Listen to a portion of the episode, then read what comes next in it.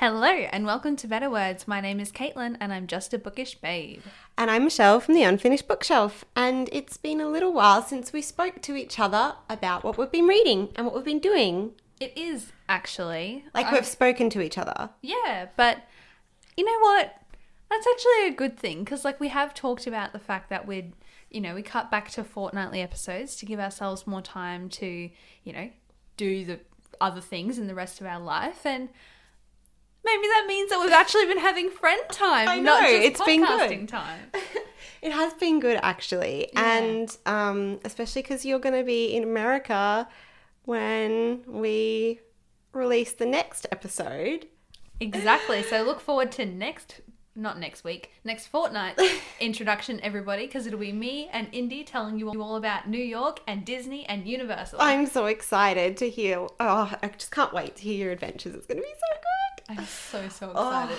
I can't wait to hear about what you're going to go and see on Broadway. Mm. It's going to be amazing. I'm not even gonna tell you, listeners. You just have to wait.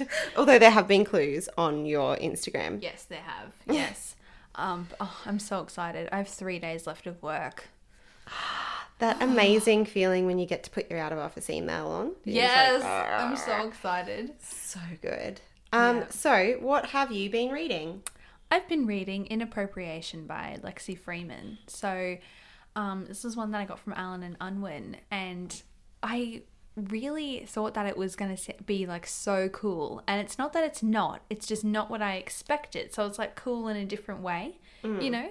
So, I think the easiest way to describe it, um, if you haven't read it or don't know what it's about, is basically it is about a 15 year old who is just trying to figure out like all the different i guess options and you know all these different things that we can be. So like at the end of i've read about three or four chapters i think and at the end of maybe five chapters and at the end of like three of them she's like has been researching or like has learned something from her new friends and she's like oh, okay so i think i'm you know blah blah blah blah blah blah blah blah like all these definitions of you know um, ethnicities, sexuality, like all these different things that we can just give ourselves labels. And she's like, but what do they actually mean? You know, which ones am I? Like, she's just trying to find out who she is and she's trying to attach herself to these other definitions, which I think is so interesting because having grown up a bit before some of this craziness was happening with all of that, I now am like, who freaking cares? Just be who you want to be. Like, don't worry about the labels. And yeah, so, but it's interesting to read about because I hadn't really thought about it from like now being 15. I have no idea what I would have thought of myself, you know? Oh, who I do not want to be a teenager again.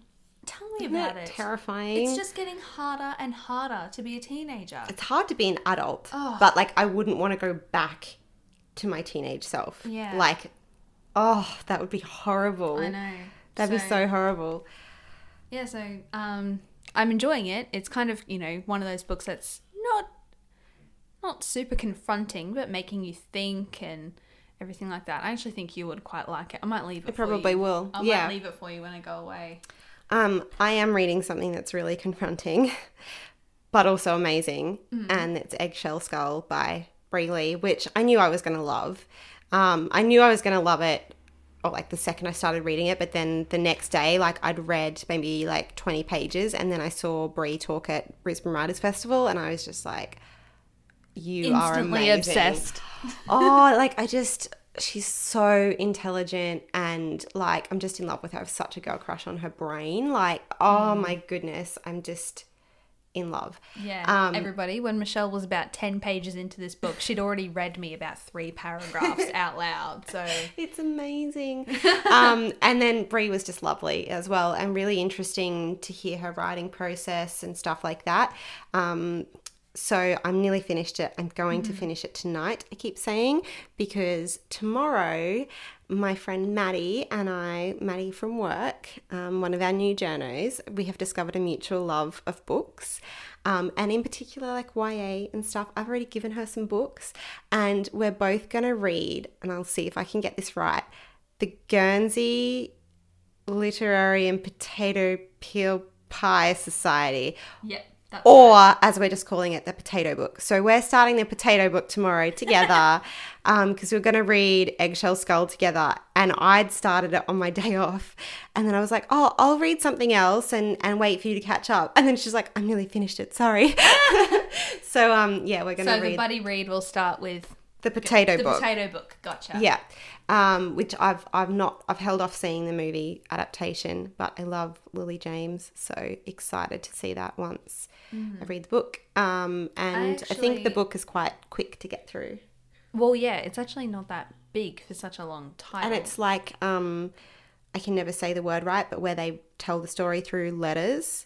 Oh, I know. I never can remember It's like that Epi word. Tolstoy or something, but then that makes me think about like is I keep going to say like Epi Tolstoy, and that's You not right. We've- I'm gonna Google it. Oh my goodness, we sound so unintelligent. That's okay. Caitlin's literally typed books, Books written, written in, in letters. And now we just have a list of Well, yeah. yep, Love it's Rosie, on there. Guernsey Literary Potato Peel Society. Um, epistolary. Ep- Epistolary. ep- epistolary. Epistolary. Epis- God, epistolary. What? Mm. Bad pronunciation on better words. Haven't said that for a while. No, we haven't. Oh, we've been good. Um, yeah, so we're going to read the potato book together, which is one of the books that I put in my TBR cart because I finally gave in and bloody did it.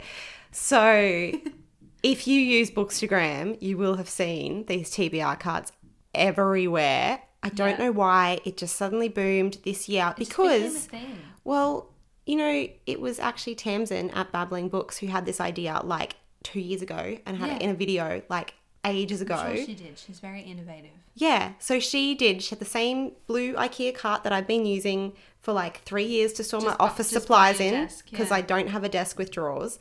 Um, and then finally I was like, oh, stuff it. I'm gonna actually do one mostly for the for the gram. Um, but also it looks very Hashtag nice Do it for the gram. it looks very nice in our lounge room. Um, but in all seriousness, I have put in a lot of small books in there.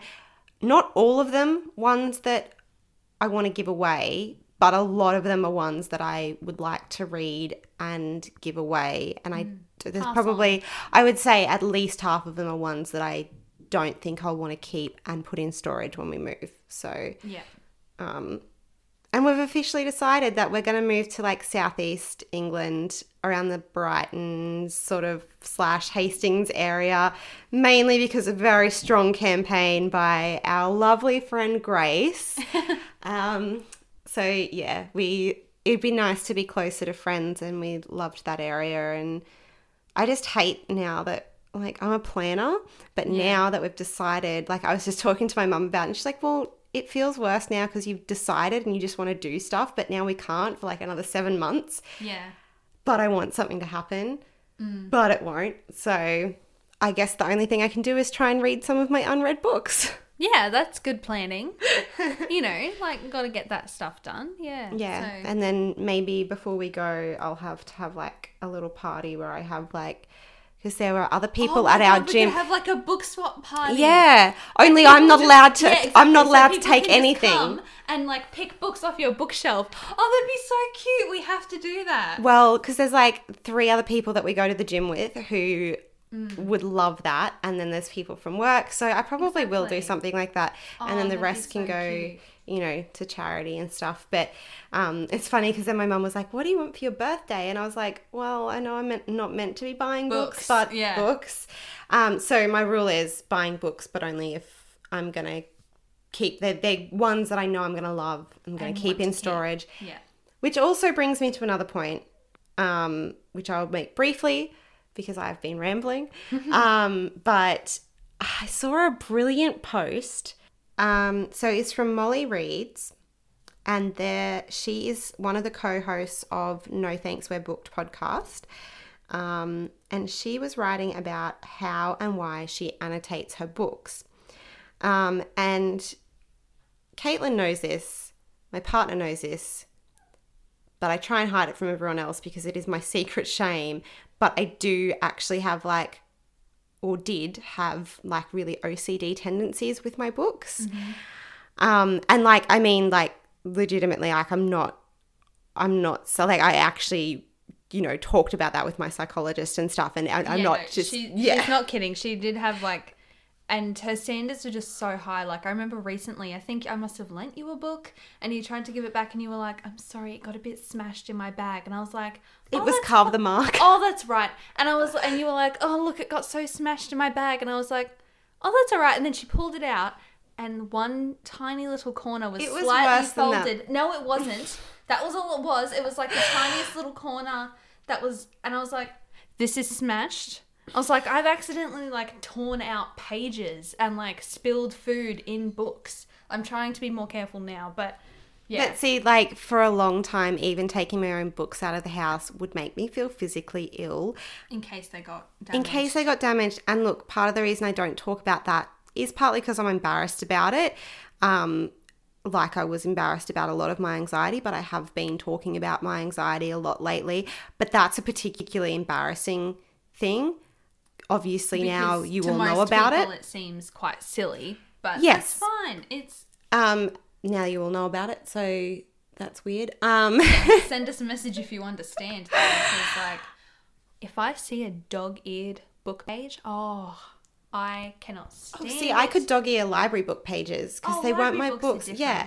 Um. Anyway, what what she wrote about was how annotating her books actually um, makes it a more valuable reading experience. And annotating is something I've been thinking about for a while because I keep seeing people posting cool pictures on Bookstagram, and I'm like, I want to be the. But also, there's part of me, that anxious part, that's like, I want to be the cool person who doesn't care and isn't ruled by their, their anxiety. Yeah. And like annotating my books in a nice way would be a big fuck you to my anxiety. Mm-hmm. So there's part of me that's always like, and I, I usually comment and I'm like, I want to be the sort of person who can annotate their books, but I can't because yeah. I'm nervous. Anyway, I am going to start. Are you actually going to write in them, or are we talking like sticky notes or something? I'm going to try I've left- pencil. I've left, um, like I'll write a note like on a torn piece of paper or something and put it in the page. I've done that before with a few books if I w- was like particularly like moved or whatever. I'm going to try pencil Okay. and I'll probably start just with maybe like underlining particular passages. I think it hit home too because, like, obviously, I read this blog post as I was reading Eggshell Skull and mm-hmm. I literally had to keep stopping and getting my phone and writing down pages to remind myself to go back to. So I think I might start just with a pencil and, and probably just in books like like Eggshell Skull, like other books where I know like there are particular passages that kind of get to me and stuff. But her post just made me think like it's so right that it is a deeper reading experience and I'd like to try that. And also I'd like to condition myself out of being so attached to my to a physical object that I am putting these emotions on. Yeah. Um because I still have trouble trying to get rid of books that I might have bought in a particular place, even if I don't like them anymore, because I have a memory of that place Yeah, or a person or something yeah. like that. Yeah. and I have a bit of a little like hoarder issue there. Um, so yeah, that's I'm gonna try and do that. I don't know how successful it'll be. I told Jack, and he was like, oh, "You're gonna write your books," because he knows how Yeah. anxious it makes me, and yeah, we'll see how it goes. That's pretty funny. Yeah. That's okay. I think you'll be okay. Um, the only other thing I need to talk about, and I don't think, have you actually gone to see a simple favor yet? We're going on Friday night for our Oh, date night. Going on Friday. Okay, so We're trying not to go to the movies to save money, but it's this one, oh my god, you're gonna love it so much. I saw it on Saturday. Oh, it's so so good, and like not like I think it is a thriller, um, but I probably wouldn't have called it that. More like a I don't know, a bit of a mystery, and yes, it's suspenseful, but it's more just that you're like, like a you? psychological suspense sort of. yeah, I don't know how thrilling I would have called it, but it's more like, are you lying? Are you telling the truth? Are you working with her, or are you working with him, or are they working together? You know, I just listened to a really good book like that um, called White Lies by Lucy Dawson. And it's probably the first thriller I've read or listened to in ages that wasn't like about a murder because it was about an alleged affair. And then it was like her transcripts, his transcripts, and I did not know. I kept changing my mind about what had Oh, happened. cool. Was that the yeah. same sort of thing? Like sort you change of. your mind? Yeah, so um, a simple favor. It's more about their identities, I guess, like the three main characters. Well, mainly the Blake Lively character, which you can get from the trailer. but um, yeah, so it's more about like, well, you know, who actually are you? Are you lying? Like, you know, yeah. But it was so good. I'd go and see it again in a heartbeat, although that's a waste of money, so I probably won't. Um, You need to save for America. yeah. Yeah, exactly. So, um, oh, I can't wait to see it again though, because it's you know it's going to be one of those movies where if you watch it again, You you'll go pick, up, stuff. things. Yeah. So Um, I'm so excited about my trip. Thanks for bringing it up again. There's one more thing I wouldn't mind discussing. Just I posted it on Instagram the other night, and it was a tweet from Hannah Witton, which was like, "I am like tired and bored, but also Overwhelmed. overwhelmed and stressed." Yeah. And it was like all the contradictions, and I just wondered, like, do you feel like that too? Because I just have been feeling that. I feel like in the last week or two, and maybe it's because my uni assignments have been due and stuff, but it just kind of feels like that. Like, especially after Brisbane Writers Festival, I'm all motivated to do more and to do extra stuff and to be a better blogger and stuff. But at the same time, I'm super tired. And then I'm like, I simultaneously worry that I'm doing too much and not enough. Uh, yes, every single day because in all the things one. that I am doing, you know, too much work, blog, podcast, exercise, family time, friend time, blah blah. blah I also don't do enough of any of those things. Exactly. yeah.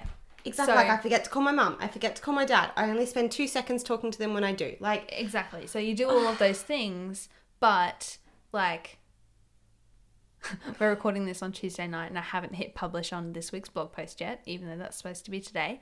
I've given up my blog schedule because you know what the hell. I'll just do it when I do it. That was one of that's only there are only few things I could do to alter my schedule. One was us switching this podcast, which has been immensely helpful. it has. It has been so helpful, um, and also it doesn't seem to have affected you guys as listeners, um, judging by our stats, which is very nice. Um, Yes. so it's like we're glad that you're keeping up that support, and we love that and are grateful for it. Um, but that's been immensely helpful. The only other thing I could do is not be as hard on myself with a blog schedule and just be like, just do it when you can do it, and just chill and don't be so hard on yourself Yeah.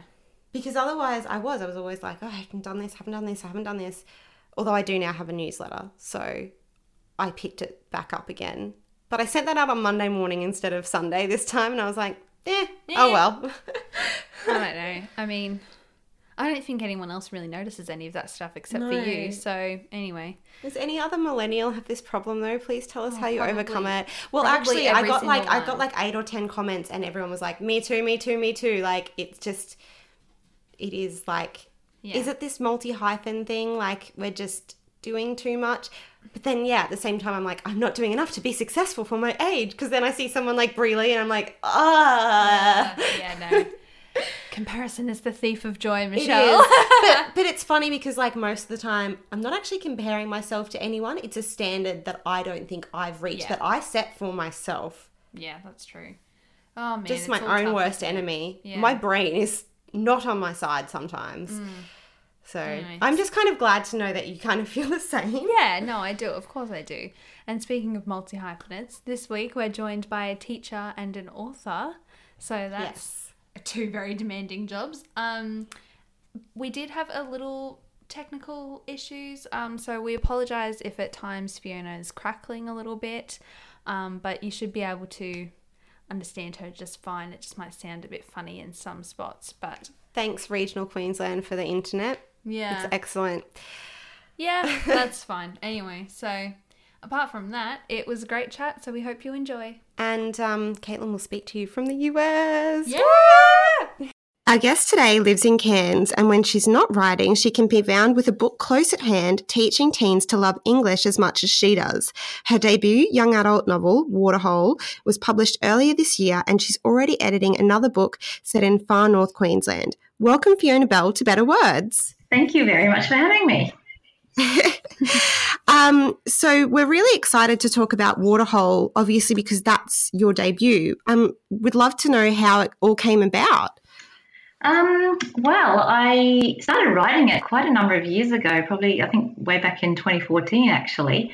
Um, it didn't take me long to finish the first draft, but um, um, since then it was yeah, it was a bit of a longer process to get to where I am now. But um, yeah, it Mm. just um, was it was the first of a few manuscripts I, I had written. Um, but uh, this one obviously had the most potential of the previous attempts. Was it difficult to find a publisher? Um, well, I I had previously submitted to publishers, you know, the usual slush pile way, um, but this time um, I had some interest in in it actually, previous um, to to um, actually getting with University of Queensland Press. But um, what happened was I su- submitted it to Varuna um, Publisher Fellowship at Varuna House. Um, they uh, offer writing fellowships and various programs for writers.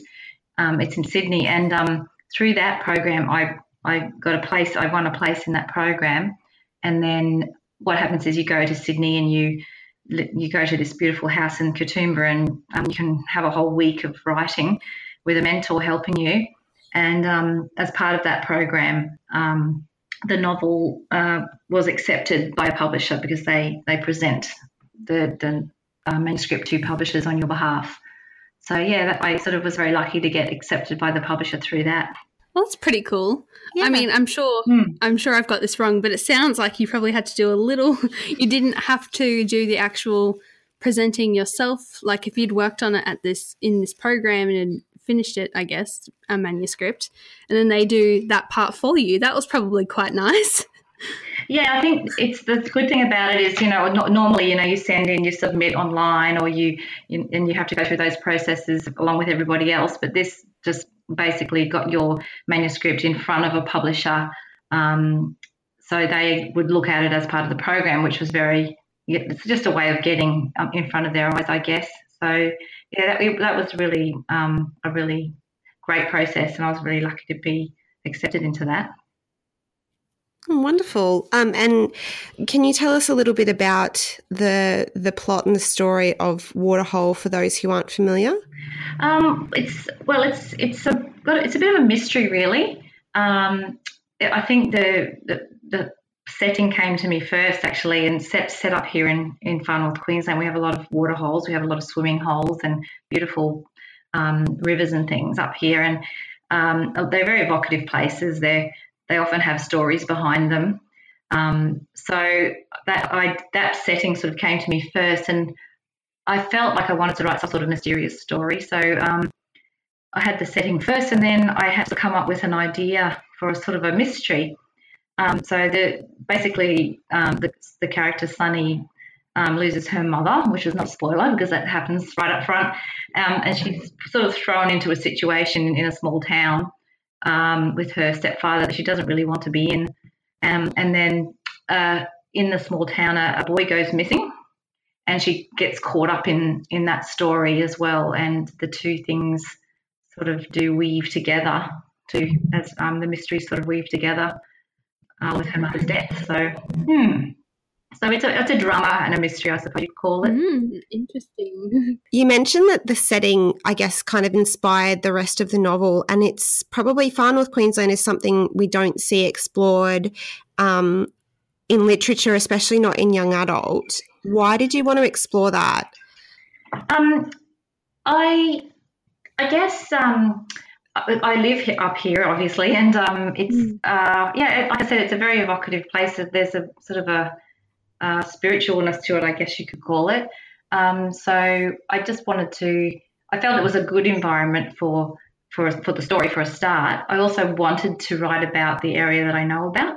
I think you know they tell you to write what you know, which is it is true to some extent, and um, so why not use a, an environment that is so interesting and um, vibrant and evocative? So I, that that was, I guess, why I chose it.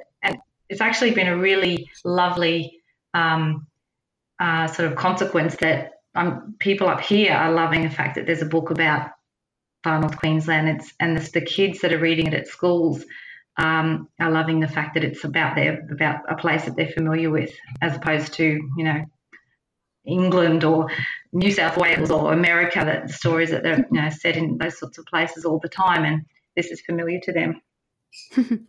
I think that that is something that you know we can definitely understand. Everyone loves, you know, that feeling of familiar. Familiar. like, I'm can't say the word.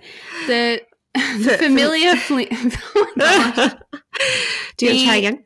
I do. So I certainly understand that everyone loves that familiar feeling of reading or watching a movie or a TV show, or even when Yeah. you know the name of your town pops up on the news, and you're like, "Oh, that's where we are." Like, you know, everyone loves that, and this is one of the reasons that we both, um, Michelle and I, feel that you know this regional representation in culture is so important, and I'm sure that all the kids are thrilled that Waterhole was published. Yeah.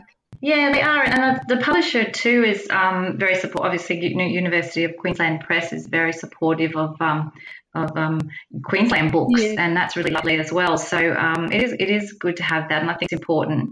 And and our stories are, are just as important as everybody else's. So it's it is really good to have that diversity, and it's been a, a really nice bonus that people have have recognised that actually, because it certainly didn't intend it when I wrote the book. It was just one of those nice consequences. Yeah, yeah, Yeah. you didn't write it so that everyone would like it because it was no, set there. yeah, yeah, it's just what came out really, but it's not surprising since I grew up here Mm. and and know it, you know, fairly well. Mm. um, so have you always lived up north? Yeah, it's pretty much my more or less my whole life, schooling life was up here. I moved away and lived overseas and lived in Brisbane and various places as a teacher, um, but ended up back back here. It's hard to sort of um, resist it as a place to live. It's very it's very beautiful and um, it's a great place to raise a family Mhm. as well. Oh, excellent. Um, so obviously mentioned before that um, Hmm. our main character loses her mum. So grief and family relationships are kind of explored a lot throughout the novel. Um, why did you feel it was important to explore these in young adult fiction? Oh, That's a hard question. Um, I think putting Sunny in that situation was, I guess, important for me to give, you know, to create a conflict, you know, a major conflict in her life, I guess.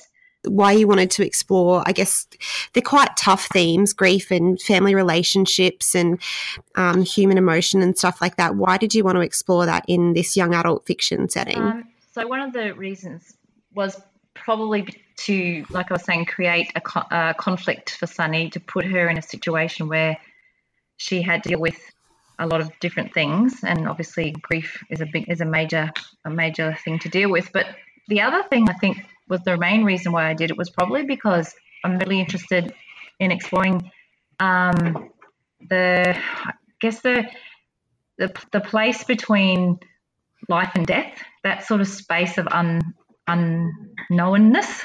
Yeah, like where you don't, um, you're not sure whether things are real or not. I like exploring that realm. So in the book, you you don't really know for sure what's real and what's not. Um, I think so. I, I, I find that really interesting. Um, that sort of space. Um, so that to me, uh, yeah, I, I guess I'm just fascinated by that. That sort of idea. Um, so that was part of it, I think. Um, yeah, so that's probably the main reason I think I chose it. I wasn't particularly that I wanted to explore grief. It was more, more of what happens when someone dies, what happens to them, and how do they live on in someone's memory, or is there more to it than that? I think that's Yeah. really interesting. I think that's really interesting, and it is something that I think is not really. It is explored sometimes, but it's certainly not one of the most common themes in you know books, movies, culture. Um, when it is something that is so common and everybody deals with. Yeah, I, I think I, I'm fascinated by it. I, um, anytime anyone's talking about what happens when, even when someone, uh, you know, goes into a coma, or if they, um, you know, what happens to the brain. Like, can they hear you? Do they know what's happening? That sort of thing. I'm also exploring that idea in my next book in a different way, but um, same sort of idea of what's yeah, that's real and what's not, and how the mind works in, in various situations. I, I can't seem to let that idea go. You're also exploring the idea of grief and what happens after you die in the next book. Uh, not so much grief, but certainly um, that that space between life and death. Um, yeah, I've, the next book is set in that sort of unknown sort of space between between life and death. So it's it's still young adult fiction, but um, yeah, so, something happens to the main character where they're not sure whether where they are. Let's put it that way. I don't want to say too much because I'm not really I'm not even finished my first drafts, but but um, the definitely that idea of um, yeah, that sort of space between life life and death, where the the grey area, I suppose. That sounds Yeah. really fascinating. It is fascinating, and thank you for giving us a little peek, even though you're not even finished the first draft. Wow. Yeah, so I put a lot Um, of pressure on myself now.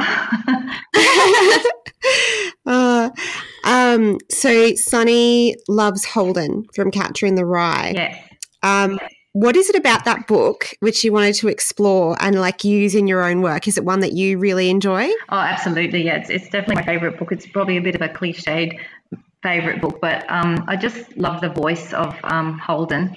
I think that's as a teenage voice. It's probably the you know seminal young adult novel actually. Um, he's just it's just so strong and it's so you can sympathise with him and empathise with him. I I, I feel um, so well, and he also has that sort of um, cynicism that I really liked. So I think Sunny's a little bit like him in that way, and um, yeah, I just I, I don't know, I just felt like she would identify with someone like him, and I, I managed to work work it into the novel somehow because I just I, I yeah I would love everyone to read that book because it's just I think it's brilliant. Yeah. I have to say, that's probably the most glowing review of it I've ever heard. Yeah. I mean, I've I've not read it. I Have haven't you? read it either. Oh, I shouldn't I shouldn't talk it up too much, but um yeah, I just, yeah. No, you know the reason. Okay, so this is really silly, but this is the reason I haven't wanted to read it because um, the the guy who killed John Lennon was obsessed with this book, yeah. And I've just always felt really odd about it. Mm. So that's the like because the Beatles are my Oh, obsession. I forgot Right. Yeah, so You have told me that. Before. yeah, so it's always kind of put me off reading it a little bit, Oh. I don't know. I just I which is a bit of a silly reason. Yeah, but no, I can understand. A lot of people are obsessed with it. Actually, there's a whole uh, lady. Um, there's a woman who's written a whole book. I don't know if you've heard of it. She's written a whole book about. Um, she worked in the publisher's office for a while, and she was he, she had to look after his correspondence, J.D. Salinger's correspondence.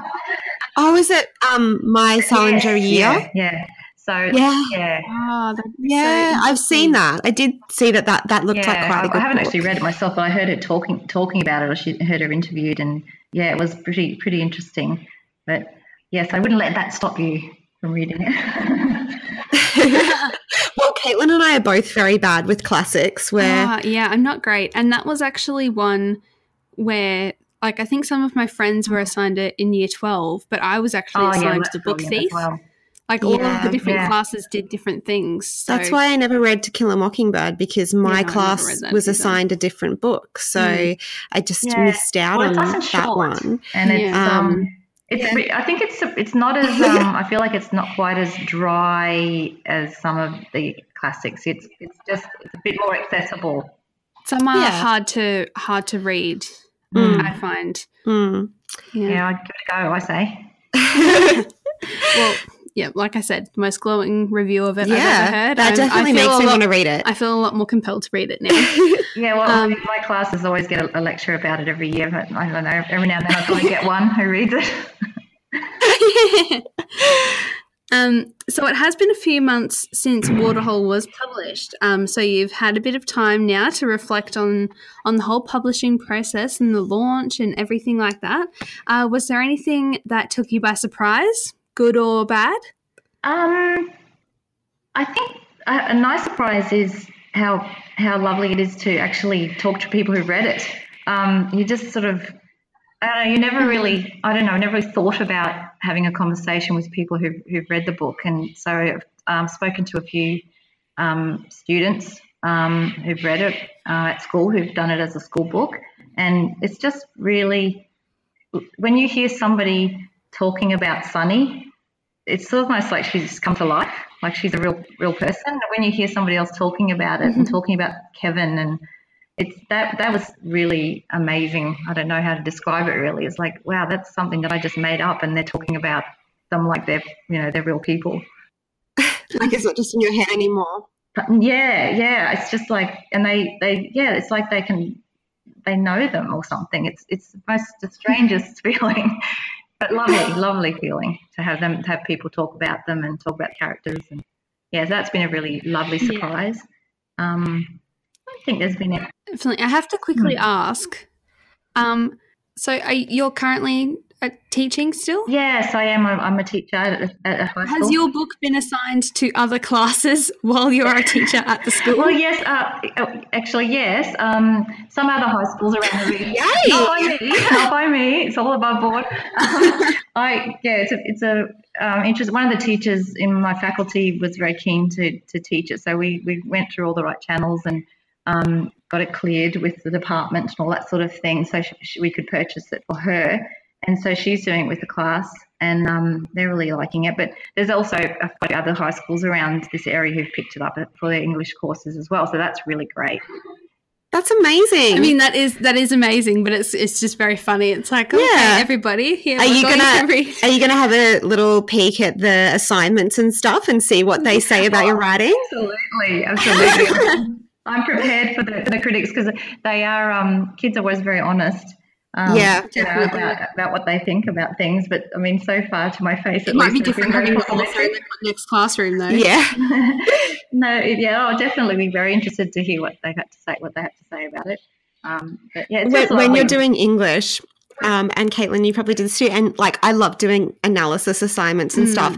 And you do, and you're like, and, and the motivation for this, and this represents this. Like, are you are you interested to see what they say certain things and represent they, and be like, mm, okay, no, but I didn't go on. That, sure. yeah, I think it's actually funny because um, I've, I've already had a couple of comments about you know how the language develops and changes, and I've just thought, hmm, okay, I you know some of the things that you do um, obviously are there, but you don't necessarily consciously do it. It just sort of happens. So yeah, I think it's, I think have to find stuff to analyze. Yeah. yeah. That's right. You can you can sort of make up anything, can't you? Yeah. About, about when you're analyzing, you can sort of infer all sorts of things from from text. But I think but I mean, it's, it's it different when you know, like it's Jane Austen, um, then it, and she's dead, and it's not like a teacher at the school. Yeah.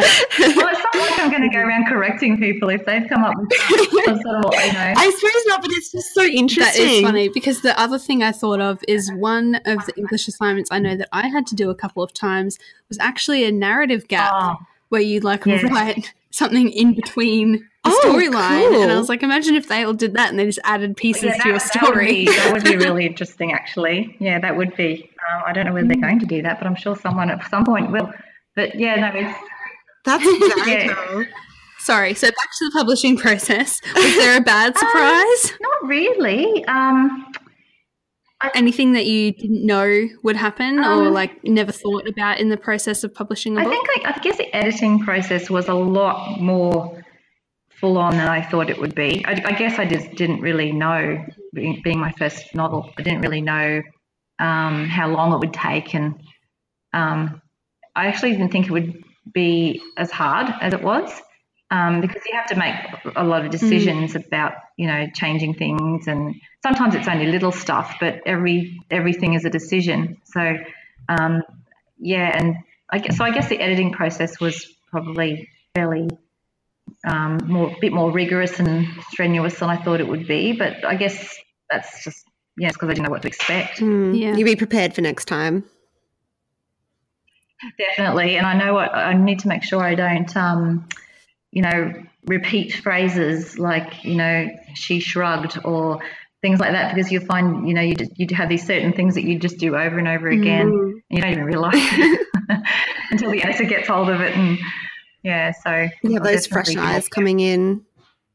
Absolutely, yeah. yeah. But it's brilliant. They were, they were so good. They, they were just so lovely ab- about it, and the editors were just brilliant. The ones that I worked with, they were so um, generous and, and kind about it, and, and, and brilliant with their ideas too. Um, so just going back to your job as a teacher. Yeah. Um, kind of jumped around a little yeah, bit. we here. have, but that's okay. It's our podcast, so it's fine. Um, so I'm interested. Um, do you think that there's more space in the curriculum for more locally written novels and diverse stories? Like, obviously, a couple of schools and other teachers in your school are already, you know, jumping at the chance to have a locally written novel Mm. um, on the curriculum. Yeah, I definitely think there is. Um, I think um, people like to, to read about, like we were talking before, about their um, their areas and their, their sort of stories, and definitely the diversity. Um, you know, it'd be good to see some more Indigenous texts and more, well, I should say Aboriginal, really, Aboriginal authors um, uh, in in the programs, um, just so those students get an opportunity to see their own stories um, in, in the curriculum. But um, yeah, I think there's always a place for, for that in curriculums. Yeah. Yeah, definitely. I know. God, this is really just making me think about every other book that I've read in English. Now I'm just thinking back to Yeah, I didn't. I didn't read anything diverse. I really all- don't think I did. yeah, it was all like white authors. Um, yeah. I mean, at least we read mostly females, but still, Yeah, see, I don't even think I did. yeah. I'm really trying to think about it, and the main ones I'm thinking of are like The Book Thief, Mm. like Shakespeare, Yeah. uh, Brave New Mm. World. Um, I'm struggling to remember any others. Oh, A Thousand Splendid Suns. That's a bit more Really? diverse. Wow. Yeah. diversity there. oh, that's interesting. Mm. You know, there's only so Yeah, many books there you can fit into a curriculum as well, and in, in, a, in a school in a schooling life. Oh, exactly. You only read like two a year or something Yeah. English. So Do you get sick at all of teaching the same books over and over? No, we get a lot of choice. Uh, we can do our we often do it. We'll do our favourites, but I try to do different ones as well. Like try to keep changing and doing different stuff as much as possible. But we, we do oh, I think that's good. Yeah, we yeah, well, I mean certainly try and change it up a bit. Um, we've got a lot, especially in the younger years. We we have a you know we do things like Jasper Jones and those sorts of things. So Oh, yes. I yeah, love we, that. we definitely and yeah, we've got things like the Book Thief and some of Scot Gardner's novels. So we definitely we try and tailor a little bit the novels to the, what the students will like to read because after all you you don't want to put them off reading. Um, so yeah, but obviously the classics are important for senior English to a, to a, a large extent. But having said that, there's sometimes room for a bit of different stuff in there as well. yeah. yeah. I know it's funny actually. Um, I just this story just popped into my head, and I think I'll share it. Um, at the start of this year, my brother, he's sixteen, um, at school was assigned uh, the Hunger Games um, for their like heroes English unit or something. And he's already read it because I made him read them years ago. and he was like, "This is going to be awesome. I don't even have to reread it, but I probably will, like to do his assignment and everything." But then he actually changed classes. Oh, so you like- get to do it. yeah, and I was like, "Oh, kind of Oh. serves you right," because he was he was being a bit cocky about it. But um, he actually changed classes and ended up reading a Matthew Reilly book. Oh, Matthew Reilly, that's interesting too. Yeah, Yeah. yeah, one Wow. of his um younger ones, I think. I don't I don't remember what it was called. But yeah. Oh, that's so cool. Mm. Yeah. Um, Fiona, I'm interested to know, like, what do you love about about teaching English in particular? Um, I I just love working with with kids. Uh, with, you know, with teenagers, I, I find them amazing. Um, it's just it's there's never a moment um, as far as a teacher goes. Um, but with English too, it's it, yeah, the opportunity to just work with different texts all the time. You know, just constantly learning and reading new stuff and seeing new perspectives. It's just it's a bit of a dream job in that way. You get to you know, in, try and inspire kids as well to, to like stories. And, and I was talking about this yesterday at the Tropical Writers Festival in Cairns here. Um, how you know you start if you start reading a book out loud to students in class or a short story or something, the every single time the students just they stop and they they go into this state of hypnosis where they're fascinated. They just and it happens. You can have the, the naughtiest class of students, the most you know loud big boys, or and it, it, works every single time. They, it's like a drug.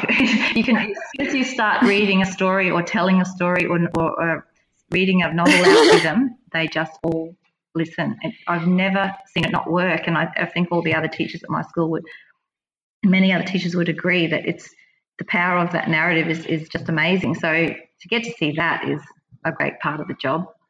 Um, so not just and getting to teach creative writing, it's the other part of it I really like to get them to inspire to write their own stories.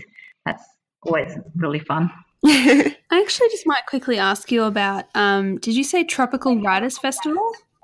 Yeah, so there's there's a uh, Cairns Tropical Writers Festival. It's biannual, so we've just had it up here in Cairns, and um, we had a really they had a really great lineup of writers that came up. Um, Richard Fidler and Jane Caro came up, um, and lots of other really interesting speakers and writers. Um, so it was a really really great festival with lots of really good events. So that's just happened. Oh, fantastic. Yeah, I just, really I just cool. called that and I was like, oh, I like that it's called Tropical Writers Festival, not just like Cairns Writers Festival. yeah, they, there's a group that's called the Tropical Writers who, who, who, who run it and who've organised it for the last, well, I think they've done about five or six of them now. Oh, that's fantastic. So is there quite a strong um, writing community in Cairns?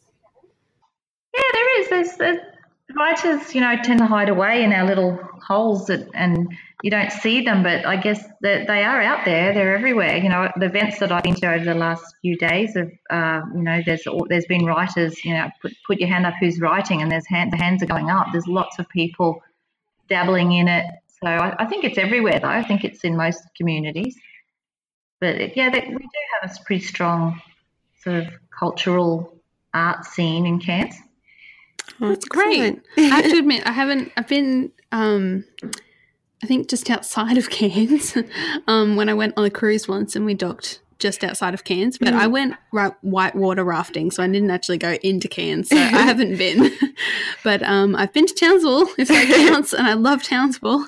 and you guys are where are you guys? You're in Rocky Rockhampton. Yeah. yeah. So for yeah, people we, who are who are not um, familiar with Queensland, we're still ages away from each yeah, other. we're still about eight hours apart. Drive. Ten hours. Ten hours. Oh yeah, yeah. ten, isn't it? Yeah. Yeah, it's a big drive. yeah. So we're still, we might be still in the same state, but we're very far away from each other. it's a very different place too, Rocky. It's, you know, totally different landscape, isn't it? Yeah, yeah, It, it is like we're like I guess we're probably on the edge of that. Like we're a bit of like a subtropical mm. climate, but mm. very dry, um, very oh, humid, so but not as bad as Cairns. um, yeah, but we still get yeah we don't get much of a winter and stuff and yeah it's it's amazing how much queensland changes and how huge it is compared mm. to other places like it's just when you grow up here everything else that's seems right. so and tiny i think the beauty yeah. of it too in terms of writing you know there's so many different types of landscapes and sort of and places that you could set books and stories you know that are just so very different so it's kind of exciting to have that choice. I, I you know, I, I, really like the idea of the, the dry, dusty outback. I think that's really evocative sort of setting as well. And there's that Australian Australian Gothic sort of um, yeah sort of sense about it, which a few many writers or a few writers have certainly capitalised on that. Yeah. Mm-hmm. Yeah. And then yeah. like down, it's quite lush down, you know, outside of Brisbane and stuff, a bit west of Brisbane. It's so lush and quite green and rolling hills. And like when it's all green, you, you could think you were in England. Like it's amazing how different the landscapes are. Yeah, it is. It's, it's we're very lucky. Yeah, we, we are. are. We, are. are. Were there any places in particular that, you know, you were thinking of when you were writing the waterhole? Was there any, any, any, sorry, is there anything around Cairns that kind of was in your mind as you were oh, writing? Definitely. I had um, in my originally in my mind a place called Davies Creek, which is up on the just up the hill a bit up on the Tablelands. A lot of people up here would know it's a mm. very popular swimming hole. Just beautiful water, crystal clear water flowing over these big boulders. So originally that that's actually a place I had in my mind, but it's sort of become an amalgamation of a few different places. I think it became a bit more rainforesty in the end, and set sort of on the more coastal mm. in my head, sort of um, rainforest and but the the swimming holes up here are just absolutely beautiful. It, it's just so picturesque. Um, so the, it sort of yeah, it became an amalgamation of, of a few different places in the end. But definitely had a picture in my head that was from here. Oh, wonderful, wonderful. Um, Fiona, where can people find you online if they want to follow you? I have just started a Facebook page and I am on Twitter. Excellent. Um, at FNQ Bell, I called called myself, but I'm sure you'd find me under my name. um, I'm still navigating the whole, you know, online stuff, but I, I, need to. I haven't got my website up and running yet, but I'm going to. That's my, one of my next projects to get that happening and put a few things up on there. But it um, is a lot of work. yes, I it know, is. Yeah. So I need a young person to guide me through it. my daughter's giving me the thumbs up. Oh well. We are. We might be young, but we are Oh, still struggling I'm with still- tech problems. Still not very tech savvy. Oh, I think you've done a great job. This is really good. oh, thank you. Thank you. Um, so, of course, then everyone can find us at Better Words Pod on Facebook, Instagram, and Twitter. And our website is betterwordspodcast.com. Thank you. Thank you very much. We'll see you next week. Bye.